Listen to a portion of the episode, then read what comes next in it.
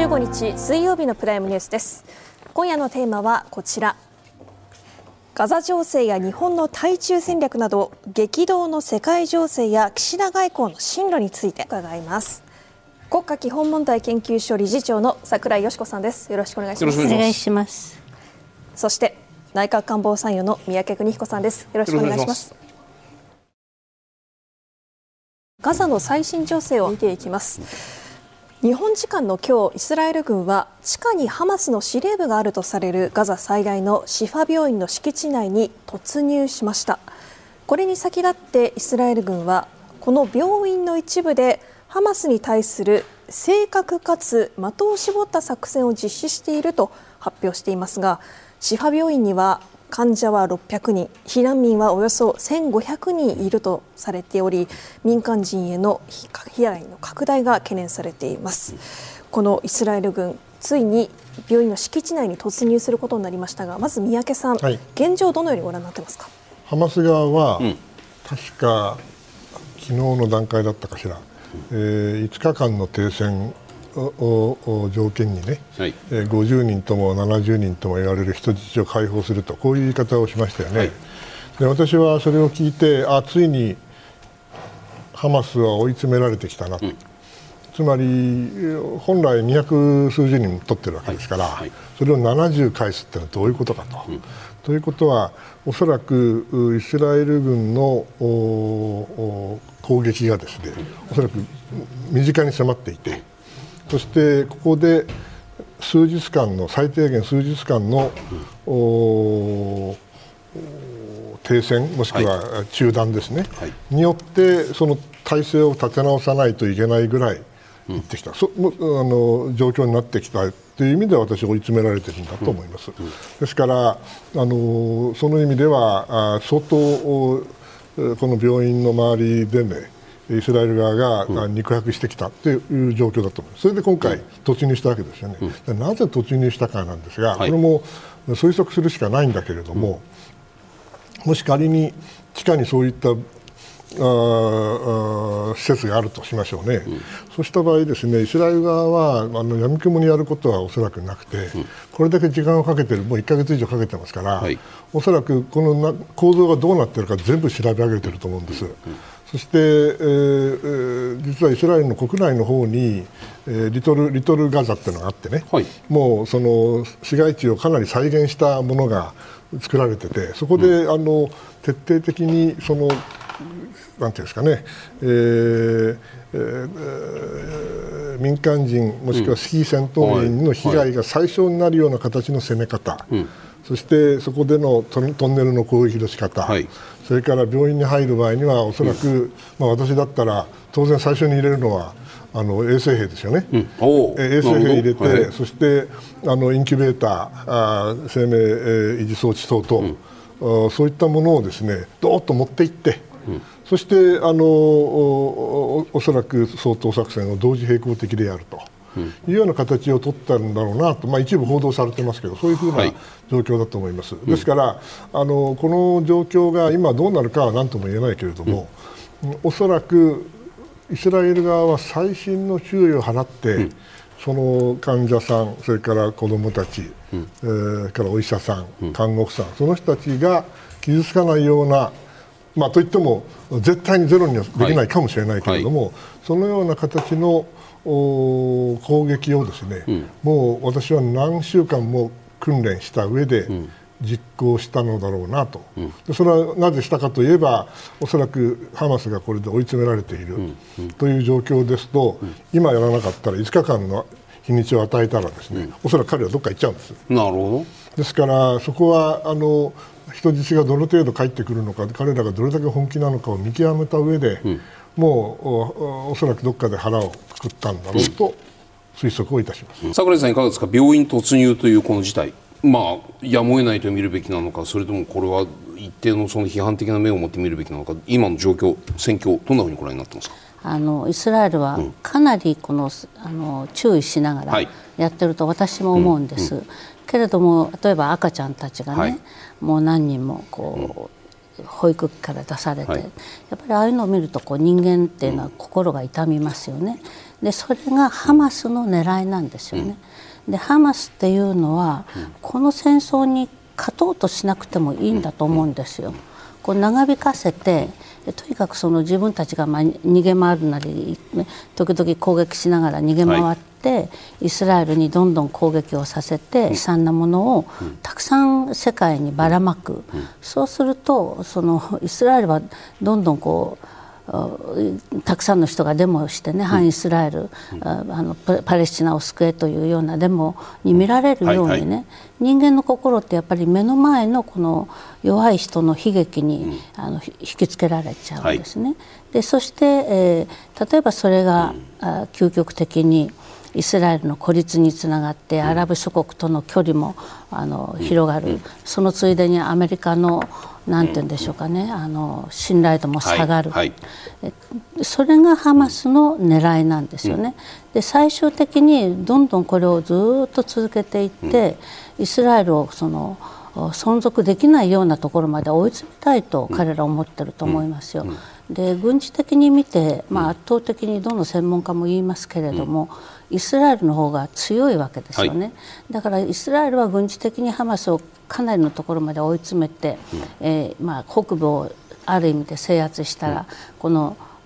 中南部の方までこう行くことを考えるだろうと思うんですね。はいはいうんそうするとそこっていうのはもっと多くの人がこう避難して百何十万人も避難していってるところですから、えそこでもまた多くの犠牲が出るという意味でハマスはこの戦いをいかなる形であっても続けることで、え挑戦し続けることでイスラエルを追い詰めようという、まあ、それが彼らにとっての勝利ですから、だからこれはね終わらせようと思っても終わらないと思います、うん、そうした中で、やっぱりイスラエルの立場からすればね、はい、ここで一気に攻めないと、うん、ハマスを、はい、そのまあ、壊滅状況に追いやることができない、でこれは非常に辛いあの判断だと思うんですよ、うん、だからあの宮家さんさっきももう一回言いますけども、うん、かなりイスラエルは注意をしながら、はい、あのピンポイントで自分たちのその狙う、ね、地下の、うん、そのハマスの拠点を、叩こうということなんだろうというふうに思いますね。あの確かにお二人おっしゃるようにそのイスラエルの最新の注意を払った上での激しい攻撃というのはハマスの攻撃に対するまあ自衛権であると。いうような議論がいろいろ出ています、まあ、G6 の国々は自衛権という言葉をカチッと使い日本の場合には自国を守る権利自国自国の国民を守る権利にどうのこうのというこの議論をじゃあ日本のこのイスラエルの攻撃に対する立ち位置っていうのはどうなのかっていうのをちょっとお二人に伺いたいんですけれどもね先日の記者会見で上川外務大臣こういう発言しています。民間これ質問の方が民間人の多大な犠牲を伴う自衛権の行使を支持するのか非難するのかっていうこういう質問があったんですよ。それに対する上川大臣の答弁はイスラエルが主権国家として自国及び国民を守る権利を有することは当然だが一般論としてこうした権利は国際法に従って行使されるべきである。でその後ちょっとあありまして我が国は今回のイスラエルの武力行使についてです。我が国は直接の当事者ではなく個別具体的な事情を十分把握しているわけではないので確定的な法的評価つまり支持するかしないかということです。確定的な法的評価は差し控えたい。こういう発言をしているんですよ。宮城さんから伺います。これは一般論としての自衛権一般論としての国際法を守るべきだという建前を述べた上でじゃあ支持するのかしないのかという質問に対して上川さんは確定的な法的評価は差し控えたいと。これは我々どう見たらいいんですか？国際法学者であればこれでいいんだろうと思いますが、うんうん、おそらくあの記者さんたちが望んでいるのは、はい、政治家としてどうなんですか？と。いうことなんで日本の政治判断を聞いてるんですそれについては政治判断はしないという判断なんですよね、そこです。というふうにしか読めないんだけど、それは三宅さん。ニュートラルに伺うとね一般論として自衛権はあるよ。でも国際法にのっとって従って行使するべきだよというふうに言った上で、うん、今回のイスラエルの武力行使については確定的な法的規を差し替えたいということはもしかしたらイスラエルの今回の自衛権の行使は行き過ぎであるという可能性も残してますよね。いやそうではないです要するにあの判断したくない。いいい意味でね。はい、はい。えーつまりその私がもし同じ立場に立ってもね、はいはい、じゃあ何が起きてるかって言われても困るわけですよ、はい、ただ国際人道法っていうのがあって、うん、それについてはちゃんとだけどそれ一つ一つの事実関係を見ない限りにおいては、それは言えないですよ、そうするといくら政治家だからといってえいと一万円と言言われてもね、うん、そこはあの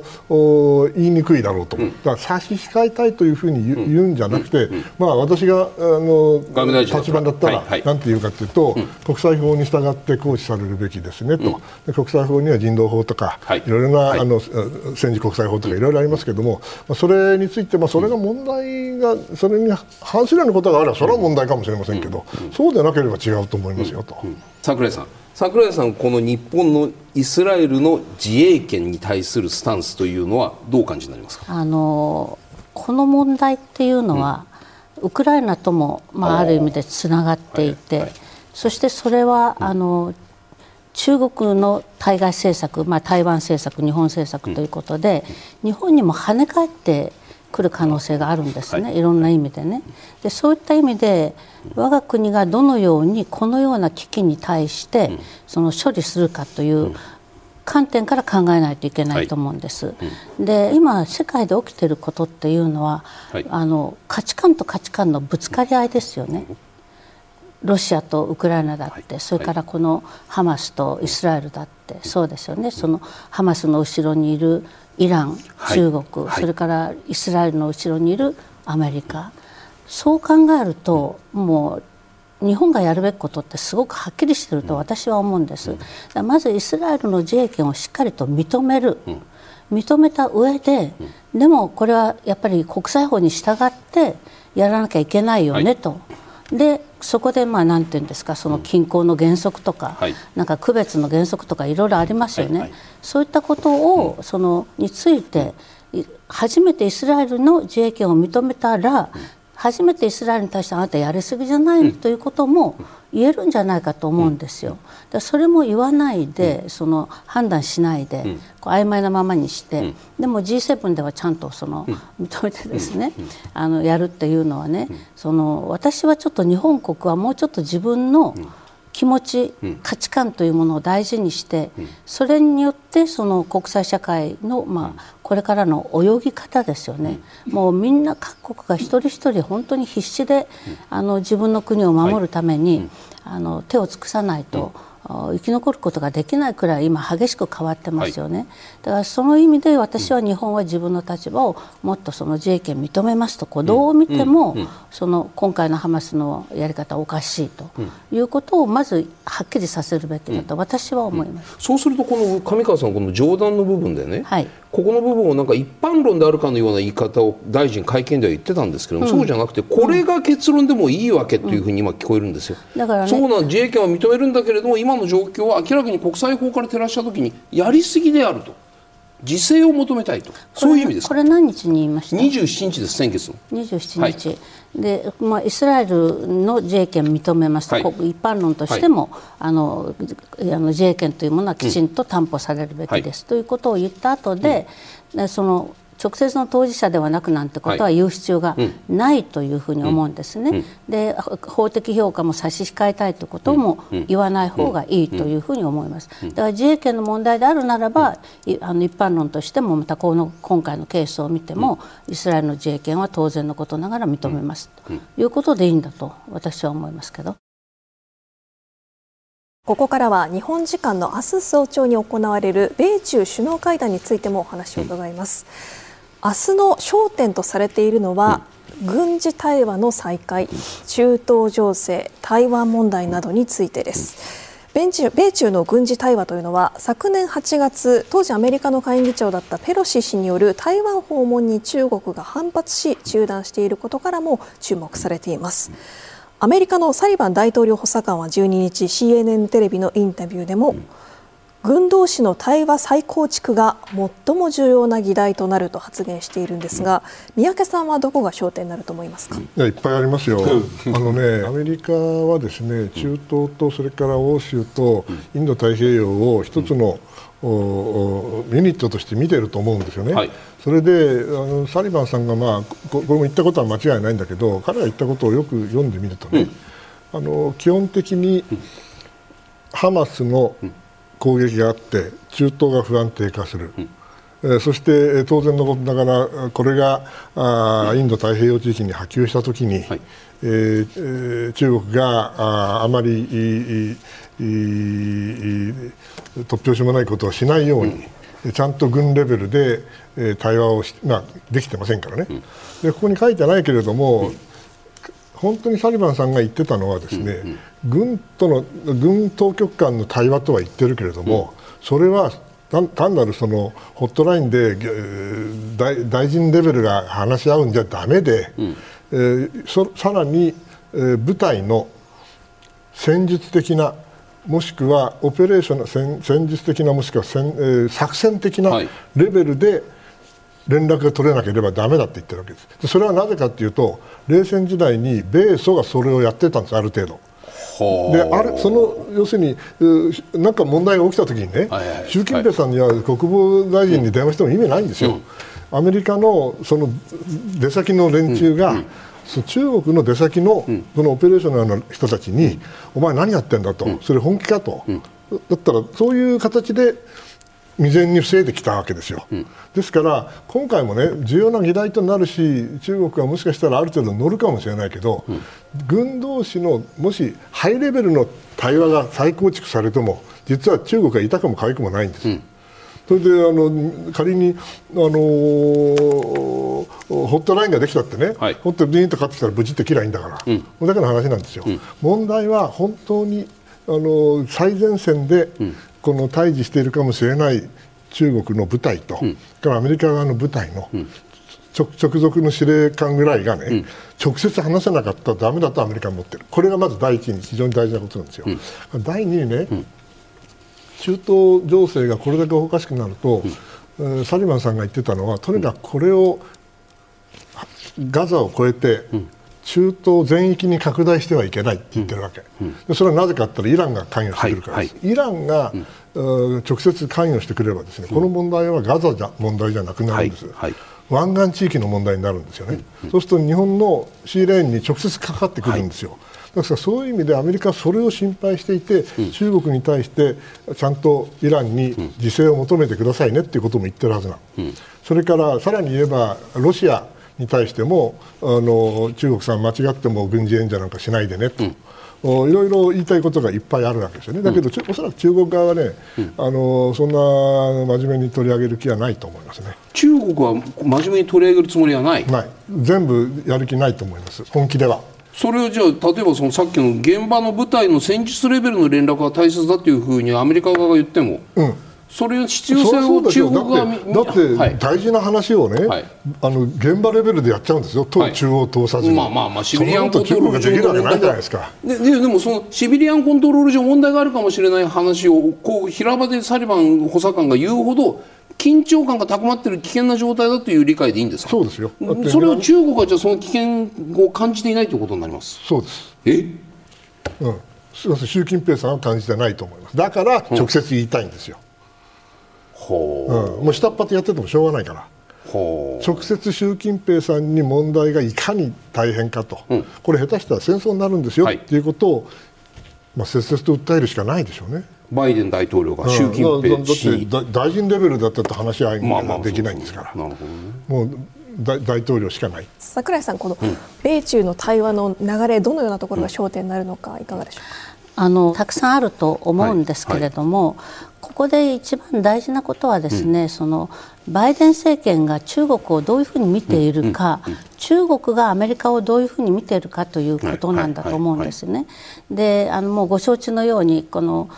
マイケル・ピルズベリーさんという方が「100年マラソン」という本を書かれました、約8年ぐらい前ですかね。でこれはもうアメリカが完全に騙されていたということをあのいわゆる情報のインテリジェンスのもう本当にトップの中のトップの人が認めたわけですね。だからあの今回のバイデンさんとの話し合いでもですね、いろんなことが話し合われると思いますけれども、この中国の言うことを全部信じてしまったらとんでもないことになると思いますよ。うん、その軍事のことでも、うん、あのナンシー・ペロシさんが言った時からもう、意図的に中国がシャットアウトしてるわけでしょ？うん、でやっぱりそれに対してアメリカは何らかのことで間違って大きな紛争につながったら大変だと思ってるから、お話ししてくださいお話ししてくださいというふうに言ってるんだけども、中国の方はそうではなくて、イニシアチブは自分たちが持つんだと、何かことを起こす時には起こすんですよと、そういう気持ちだろうと私は思いますよ。その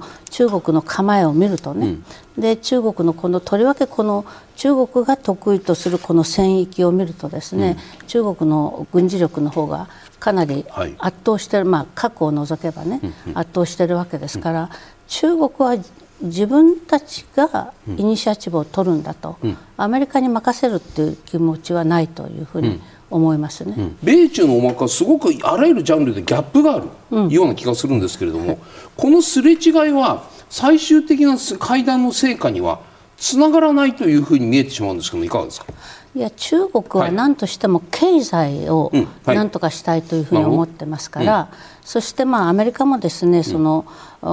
中国に対する経済制裁、い、ろんな半導体とかですね、緩い部分がありますけれども、中国のやり方を見るとですね、私すごい、えー、と危機感を感じているのはですね、中国はそれでも情報とか全部取ってるんですよね。はい。あの例えばあの半導体の、うん、最先端の半導体の14ナノ以下のものは、その輸出しないようにということ、うん、でも今年の8月に、うん、えー、ファーウェイでしたが、売り出した、はい、あのスマホ。スマホ、はい、スマホは7ナノを作った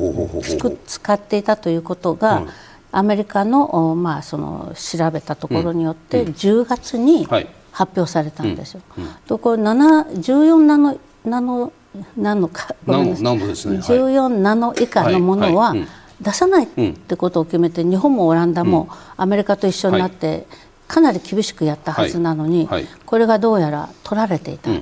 で中国のサプライチェーン自分たちでやり始めたんじゃないかとかですね。でこういうふうにやっぱりこちら側の足並みが揃わない部分もあるし、バイデンさん自身がやっぱりすごくこう中国に対してまだ甘いその考え方を持っているところがありますよね、例えば今年6月のスピーチの中でですね、あの私は習近平と2人で85時間2人だけで話したとかですね。なんかその、えー、なな1万1万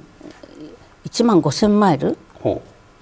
？1万7千マイル、はい、でこれ計算したらですね、はい、2万7千キロなんですよね、はい、それだけの旅を2人で一緒にしたとかですね言ってるんです。でファクトチェックで調べたら、はい、習近平さんとバイデンさんが本当にあの2人だけで話したのは数時間だった、ハンドフルっていう、数時間だって言われてるのに、85時間とかですね、うん、それから2人でこう旅行したのは1600キロくらいなんだけども2万7000キロと言ってたとかですね、うん、でこう中国に対する憧れ習近平に対する私はこれだけ親しいんだというような心理的なこの甘さというものが、あのバイデンさんの側にあって、まあ、専門幾人かの専門家の方たちはバイデンを騙されるなみたいなことを心配しているわけですよね。で私たちはもっと心配しなければいけないのは、アメリカのバイデンさんの交渉次第で、我々もものすごい影響を受けるわけですよ。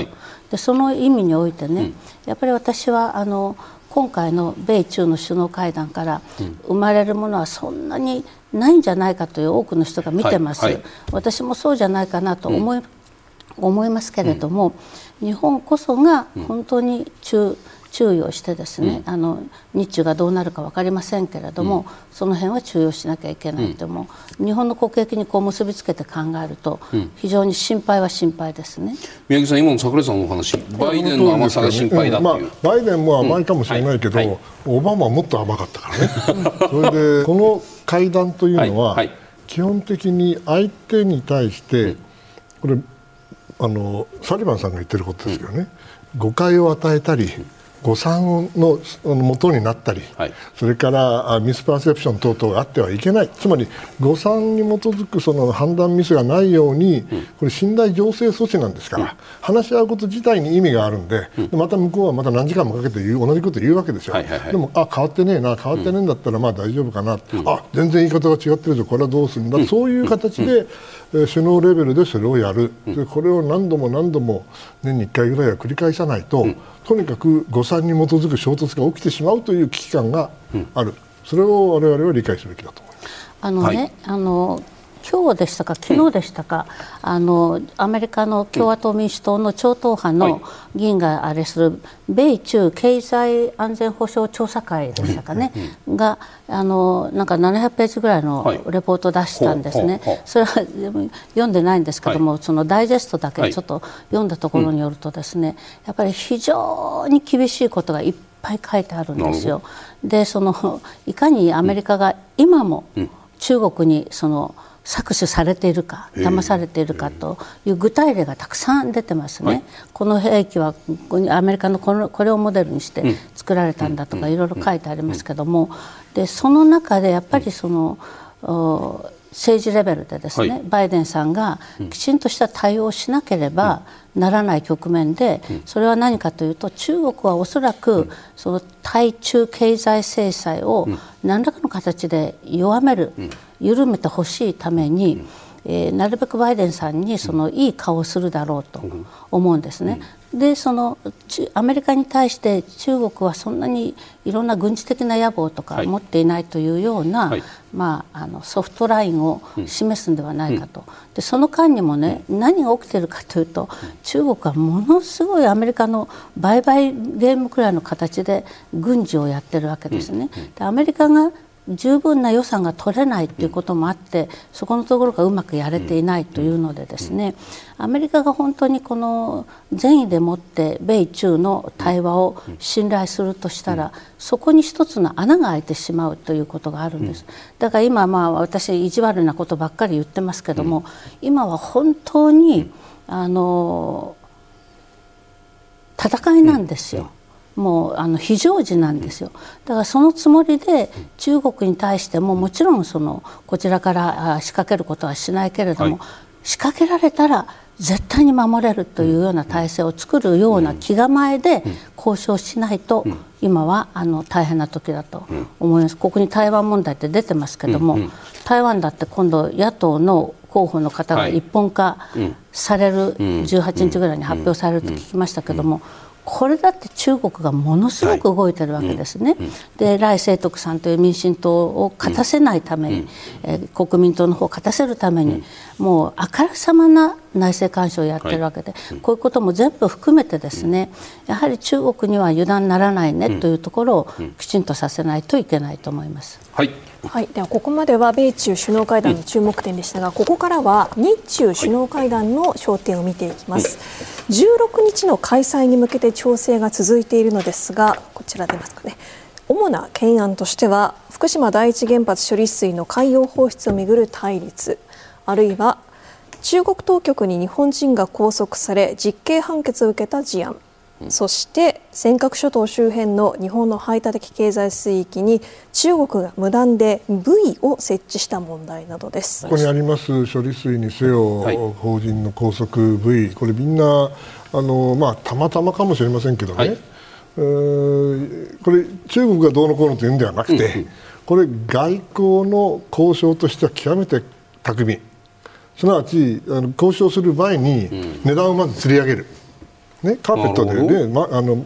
バザールでマーケマーケットでねあの例えばカーペット売るでしょ？そしたら僕そのアラブの商人と付き合ったことないか100円のところをさ 300円って言うわけさ、はいはい、300円って言ってで、はい、250円で売ってさすがに買わないから150円で買ったら OK だよ、うん、100円より50、150円多いんだから、うん、そういう形のやり方はもうしょっちゅうどこでも世界中で行われてますから、ね、あの処理水法人拘束、まあ、たまたまかもしれないけども、うん、値段が全部つり上がってるなと。ね、ですから、あの私だったら今度はあのこっちも釣り上げればいいんだろうなと。一般論ですよ。この3つ、はい、処理水法人拘束 V の話はですね、あの3つとも性格が違うんですよね、で処理水の件についてはね、あのこれは日本が勝ったと思いますよ、国際社会は、だってあの日本の主張をちゃんと受け入れて、中国の主張っていうのはおかしいと言ってます、はい、ただねその漁業の方たちがね、お魚それからホタテ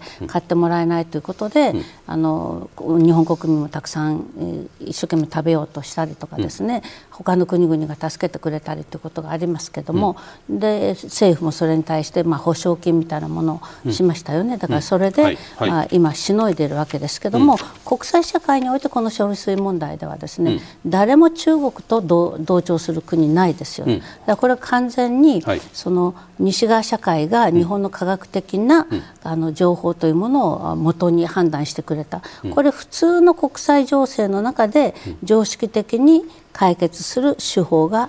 適用されて成功したんですね。で次のだからそれはあの日本が勝ったんです。が、はい、次の法人拘束についてはですね、はい。はい、これはもう日本国政府の責任一つで法人をちゃんとこう取り戻さないといけないんですけども、うん、あの日本っていうのはやっぱりものすごく弱いですよね、うん、だから例えば中国って本当に日本の方々をね、うん、何の罪もなく根拠もなく、あの拘束してあの起訴して裁判にかけて12年とかもっと長い時間、鈴木さんなんかあの釈放されて帰ってきましたけども、ねね、理不尽ですよね、これに対して国家としてやる、対抗するだけのこの道具がないんですよ、法律がない。だから例えばね、法人が1人拘束されたら、うん、我が国にもしスパイ防止法があればですね、はいはい、中国人のスパイうじゃうじゃ日本にいるんですから、うん、で公安の人たちこれどの人がスパイをどういうことをしてるかっていうのは大体掴んでますよね、うん、だから直ちにね、うん、もう一番重要な人物を拘束するとかですね、このくらいのことを政府としてやらないと、で拘束して、にあの日本人を向こうが拘束したらですね、はい、ある意味でねあの交渉の材料にする。こういったこともね本当に日本は考えなければ、うん、もうこれずっとやられますよ。うん。だって今でも何人もの方が拘束されて、で拘束されてる時に亡くなった方もいるんですよね、うん、そうでしょ、うん、だからこういうことをね国家として許さないだけの法的な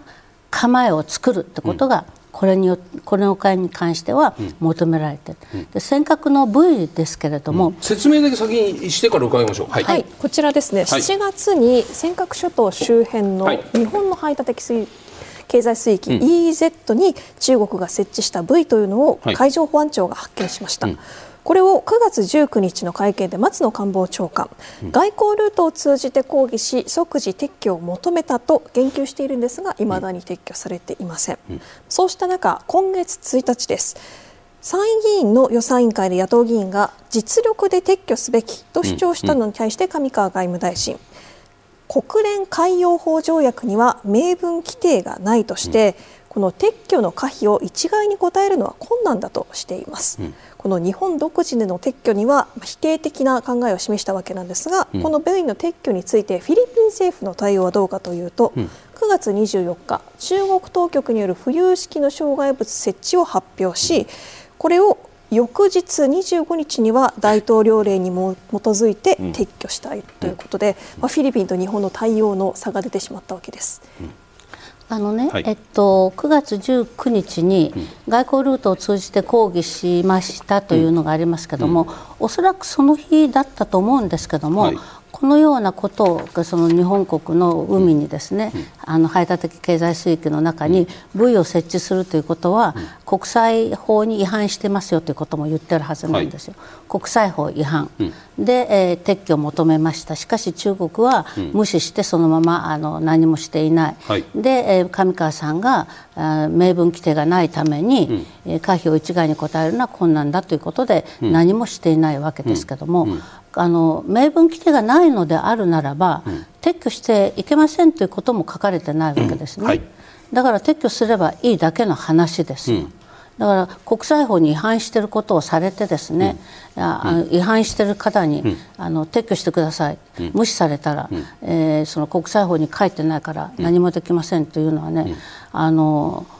すごくおかしなことだと思いますよ。だから日本がさっと、うん、あこれ あの国際法違反ですから、うん、お宅が撤去しないならば、うん、我が方が撤去しますと言ってすればいいだけの話で、今はそれをやらなければいけない時期なんです。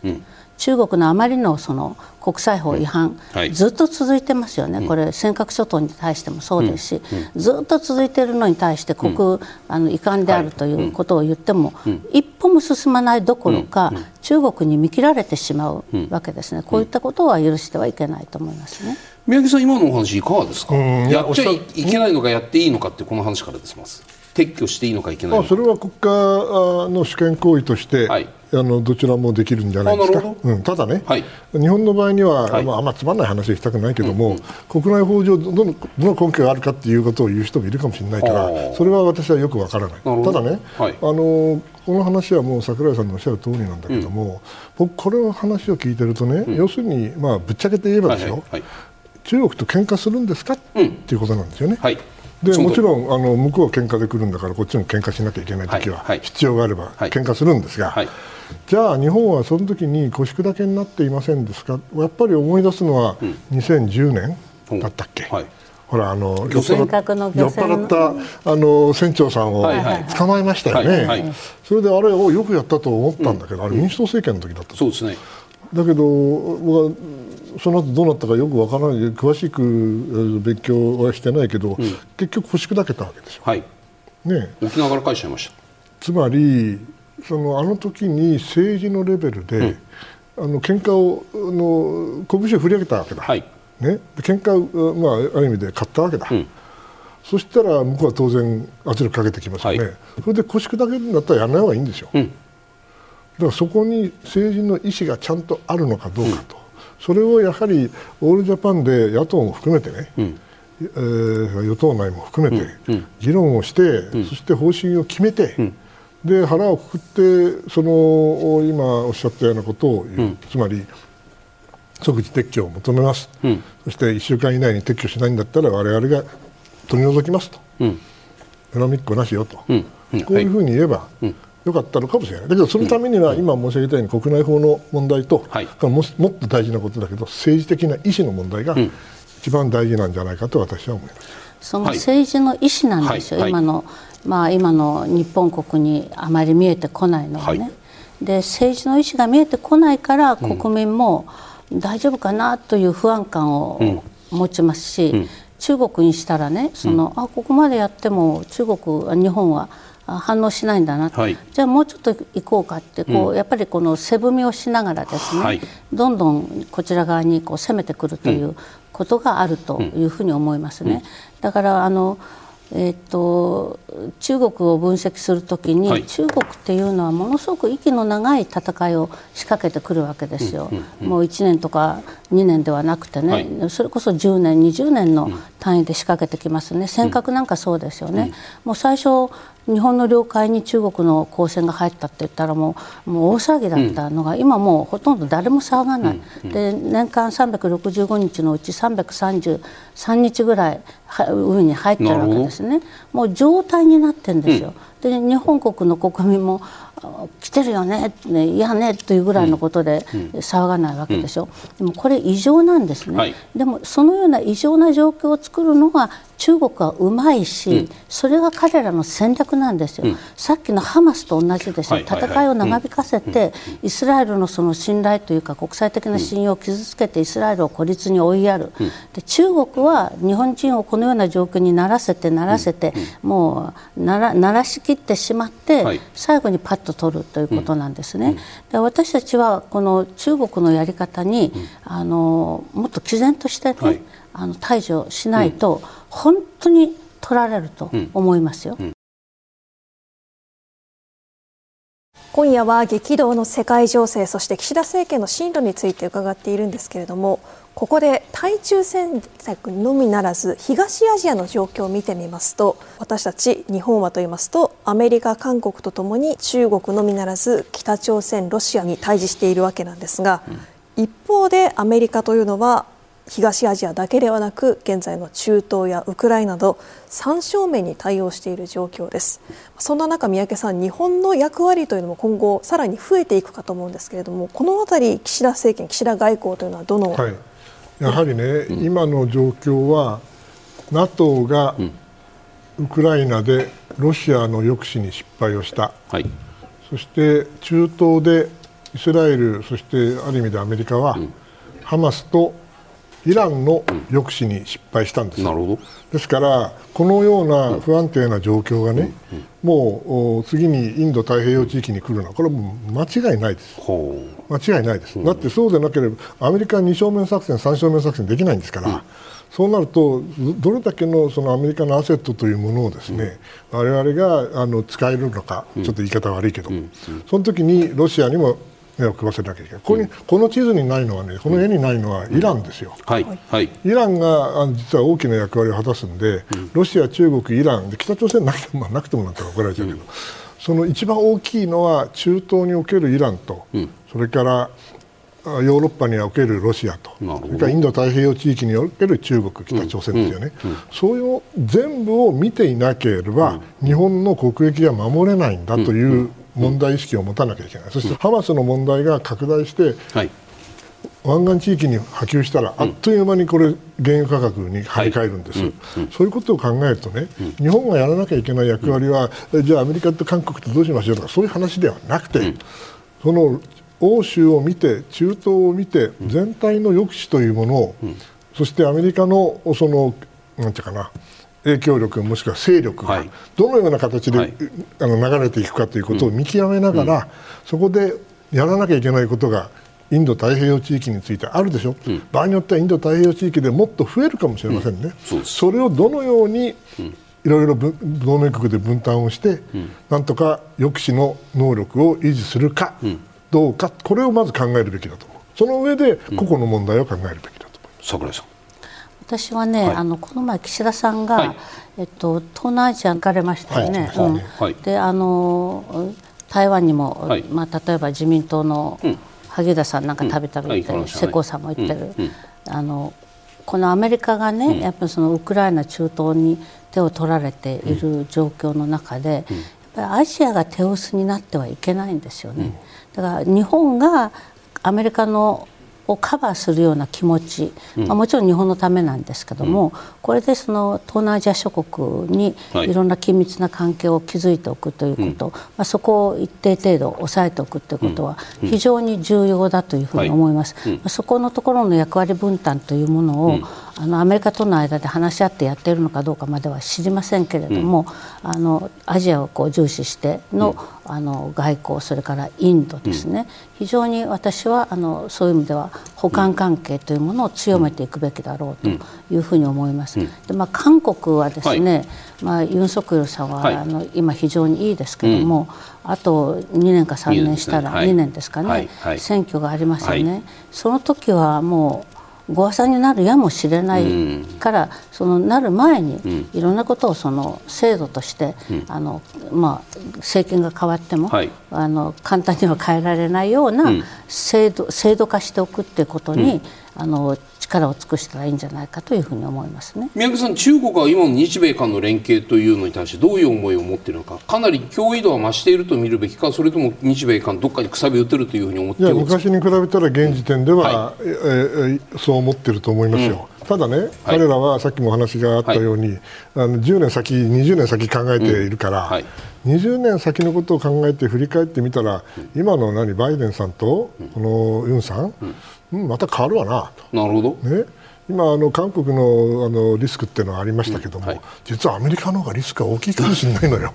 あんまり大声じゃ言いたくないけども、はいはい、ですから、そのことを考えると、今、この3か国でできることは、はい、実は固めておきたいという気持ちは僕は私にもありますよ。なるほど。さもないとね、これトランプさんが帰ってきたり、うん、それからまた韓国で政権交代があったらです。ね、相当なあのコストがまたかかる、元に戻すのに、うん、そのことを考えると、今からでも遅いぐらいだと思います。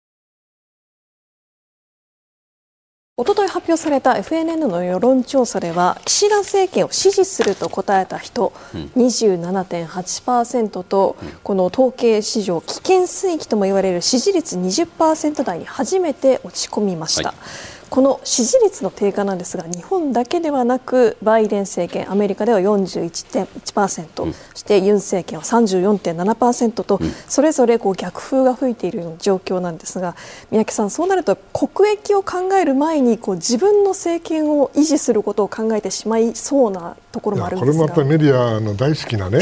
支持率低下なんですよ。だけどね、あのさっきの数字見てください、はい、これ、はい、4年あの任期の大統領と5年任期の大統領の41%、はい、34%ですよ。で議員内閣制の27.8か、まあ30%超えてるかどうかで、はいはい、全く違う。だって明日明日またの物事が変わるかもしれないけど、うん、大統領制ではそれは変わらないんですよ、はい、ですからそれを、ね、こう並べてね、うん、議論すること自体が、うん、そうかな、やっぱり数字に振り回されてるんじゃないの？って思う時もありますよ。桜井さん、どうですか、低支持率ってやっぱり外交の腰が座らなくなるんじゃないかっていうふうに。僕らは原稿では書いちゃうんですけど桜井さんはそこの不安っていうのはお持ちになりますか？あのやはり国内基盤が弱いとね、はい、あの外交においてもやはり足元見られかねないことになりますよね、はいうん、だけども、うん、その選挙を打てばいいだけの話でしかも選挙を打つ前にね例えば消費税のね、はい、今私スーパーマーケット買い物に行ってね、やっぱり野菜なんかものすごく高いと思いますよ。うんで本当に食べ盛りの子どもさん持ってるようなご家庭だったら、うん、いやこれは響くだろうなと本当に思います、もうものによっては2倍くらいになってますよね。でだからその食べ物って毎日食べなきゃいけないわけですから、はい、食料品とかね生活必需品の消費税なんかね、それこそ0%にしてね、うん、そしてあの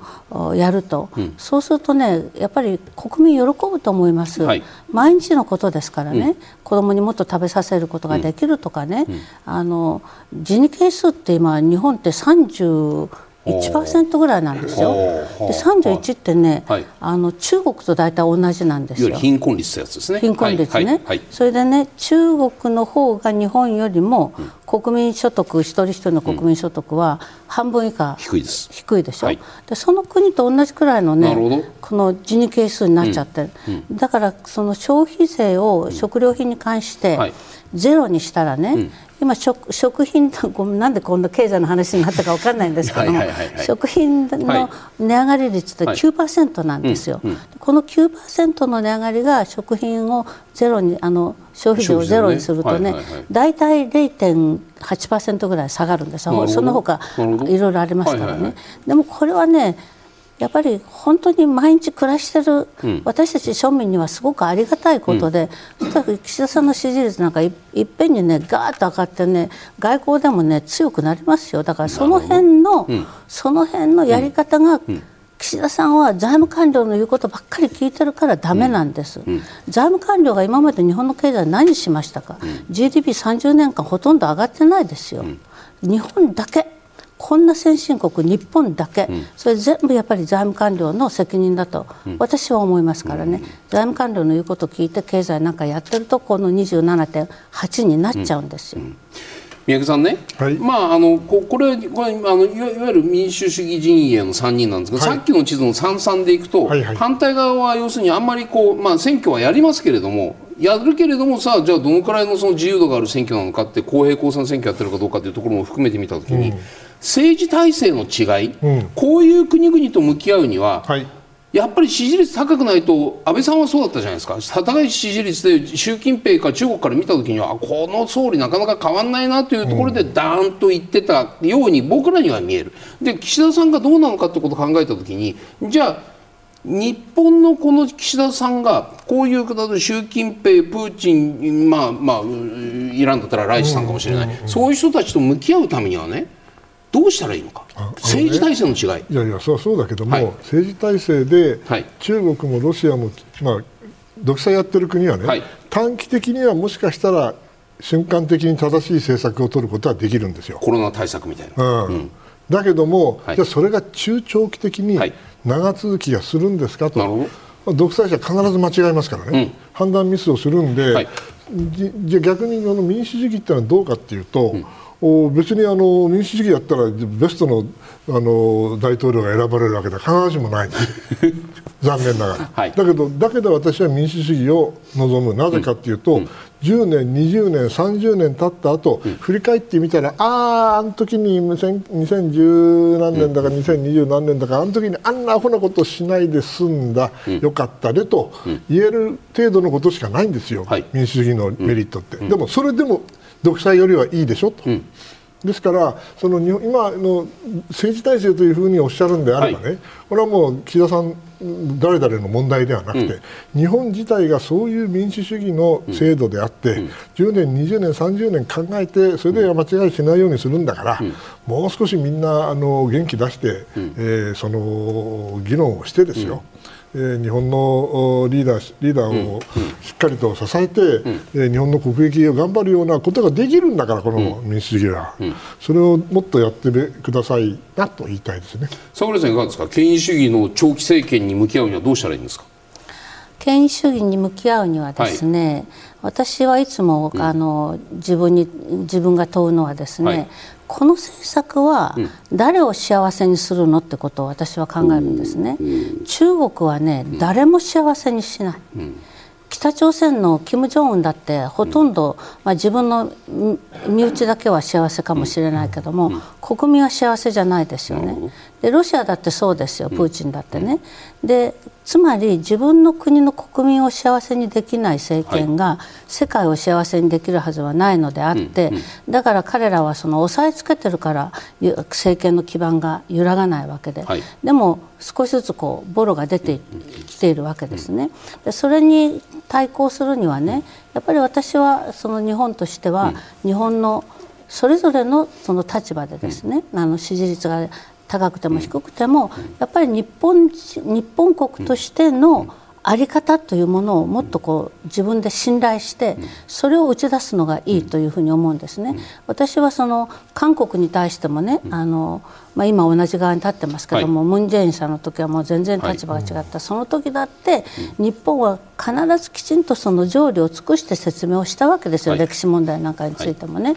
でそのおかげで今韓国の中にはね日本の歴史的な立場を理解する人たちがかなり増えてますよ。であのユン・ソクヨルさんはこの歴史問題においては、必ずしも日本国と日本国のことを理解しようとしなかったんですけどこのこの頃ようやくその判決なんかで、あの変わってきましたね、はい、私はだからそういったことをきちんと言うことが、自分の側にいる国々も反対側のにいる国々も、あの一つのメッセージになって、うん、説得されるかどうか分かりませんけれども、それは通じるというふうに思うんです。だから、もちろんねあの北朝鮮みたいにね右だと言ったらみんな右向いて、はい、左向いた人はみんな処刑されるみたいなことになればね、うん、みんな言うこと聞きますけども、はい、それ長続きしない、うん、で中国だって歴代政権はね、うん。歴代王朝はどうやって倒れたか、はい、民衆の放棄によって倒れてるんですよ。だ習近平さんだって、いつまでこのような状況が続くかっていうのは、私は分からないと思う、ただ中国っていうのは大きい国ですからね、簡単にそんなにひっくり返るということはないにしても、やっぱり中国のやり方に対する、その多くの中国の国民の皆さん方がね、はい、疑問を持ってるわけですよね。だそこのところをよく見ながらですね、もう卑屈になんかならないで、あの権威主義体制と、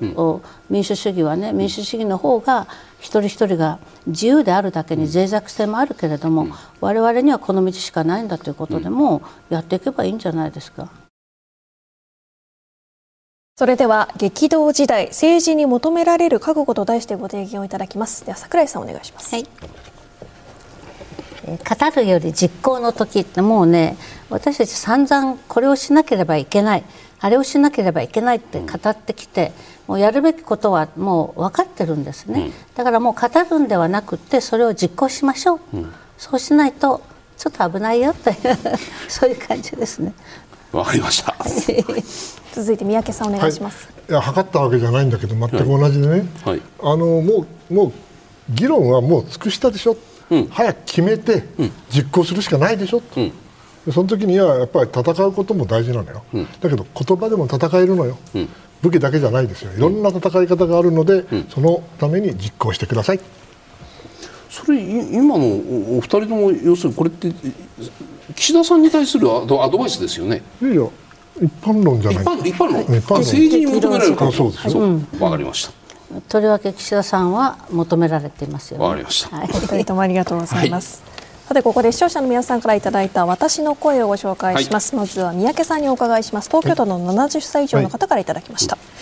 日中首脳会談に関して岸田総理の支持率が30%を切る総理に対してまともに対談できるものでしょうか。30%を切った切らないの議論は日本の国内政治ですから、うん、あの彼らも日本の国内政治よく見てるとは思うけれども、はい、岸田さんにじゃ変わる人がいて大混乱が起きてるんですか、うん、そうではないですよね、で岸田さんの方がむしろ話しやすいかもしれない、その時にそんな岸田さんを邪険にしてね、果たして中国の望むもの、すなわち日米を罹患させたいんであれば、そんなことうまくいくとは私は思わないね、ですからやっぱり誠意を持って対応すべきだと私は思います。そういう意味で言うとじゃあ支持率下がっている岸田さんが弱いと見たら逆に岸田さんが欲しがるようなものを中国側から見せるかそういう議論はみんな日本の国内政治の議論ですよ。なるほど。はい、はい、続いて櫻井さんにお伺いします。宮城県の60代の方からいただきました、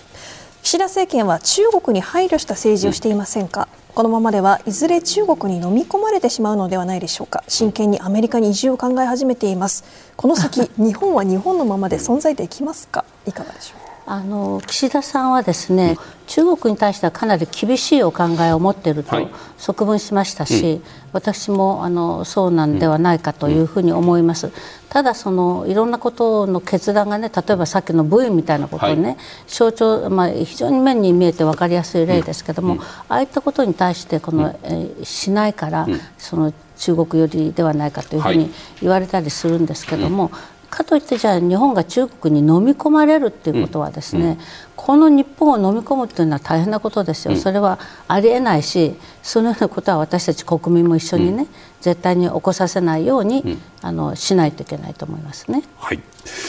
今の桜井さんへの質問のちょっと見直したような形のメールが来ているんでこれお二人にお答えいただければと思います。鳥取県の男性から、